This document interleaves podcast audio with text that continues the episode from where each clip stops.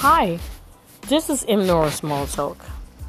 I want to talk to you about when sometimes you have plans that's unexpected.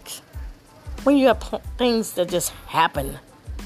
I mean, let's not say you have a plan. Okay, you may have a plan, but other things may interfere with your plan. Let's get that together. Let's not get it twisted. And you may feel like, oh my God, this is not what I wanted. This is not what I wanted to do. This is not how I wanted to work out. But there's sometimes God do things to even, I mean, hey, can I explain it? I cannot explain it.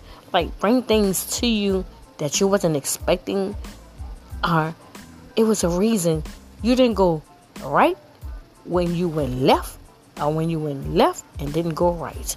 So,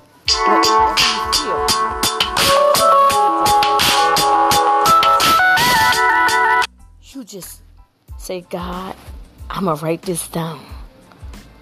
All the things that I think I want to do, that I know, hey, this is what I want to do. But when it happens the way you know God wanted to, check it off. Oh, yeah, God wanted me to be the best person I could be. God wanted me to be a humble person. He wanted to be a loving person. He wanted me to be praising Him. But what about the things you want to do that you enjoy doing?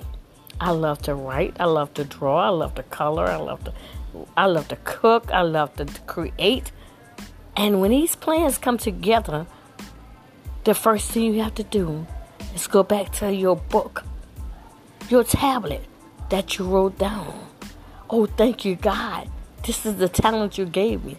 Even when He gave you things that were unexpected in your life, I didn't expect to be a second mom. I didn't expect to be a co parent. I didn't expect to be a co grandmother. But just think about this the gift He gave you. So now the next thing you do is teach those that are being given to you to live as God lived, as Jesus lived, and be happy and grateful for that. And say, Thank you, Lord. You have given me an opportunity to show a better life to someone else. Thank you for listening. Love you.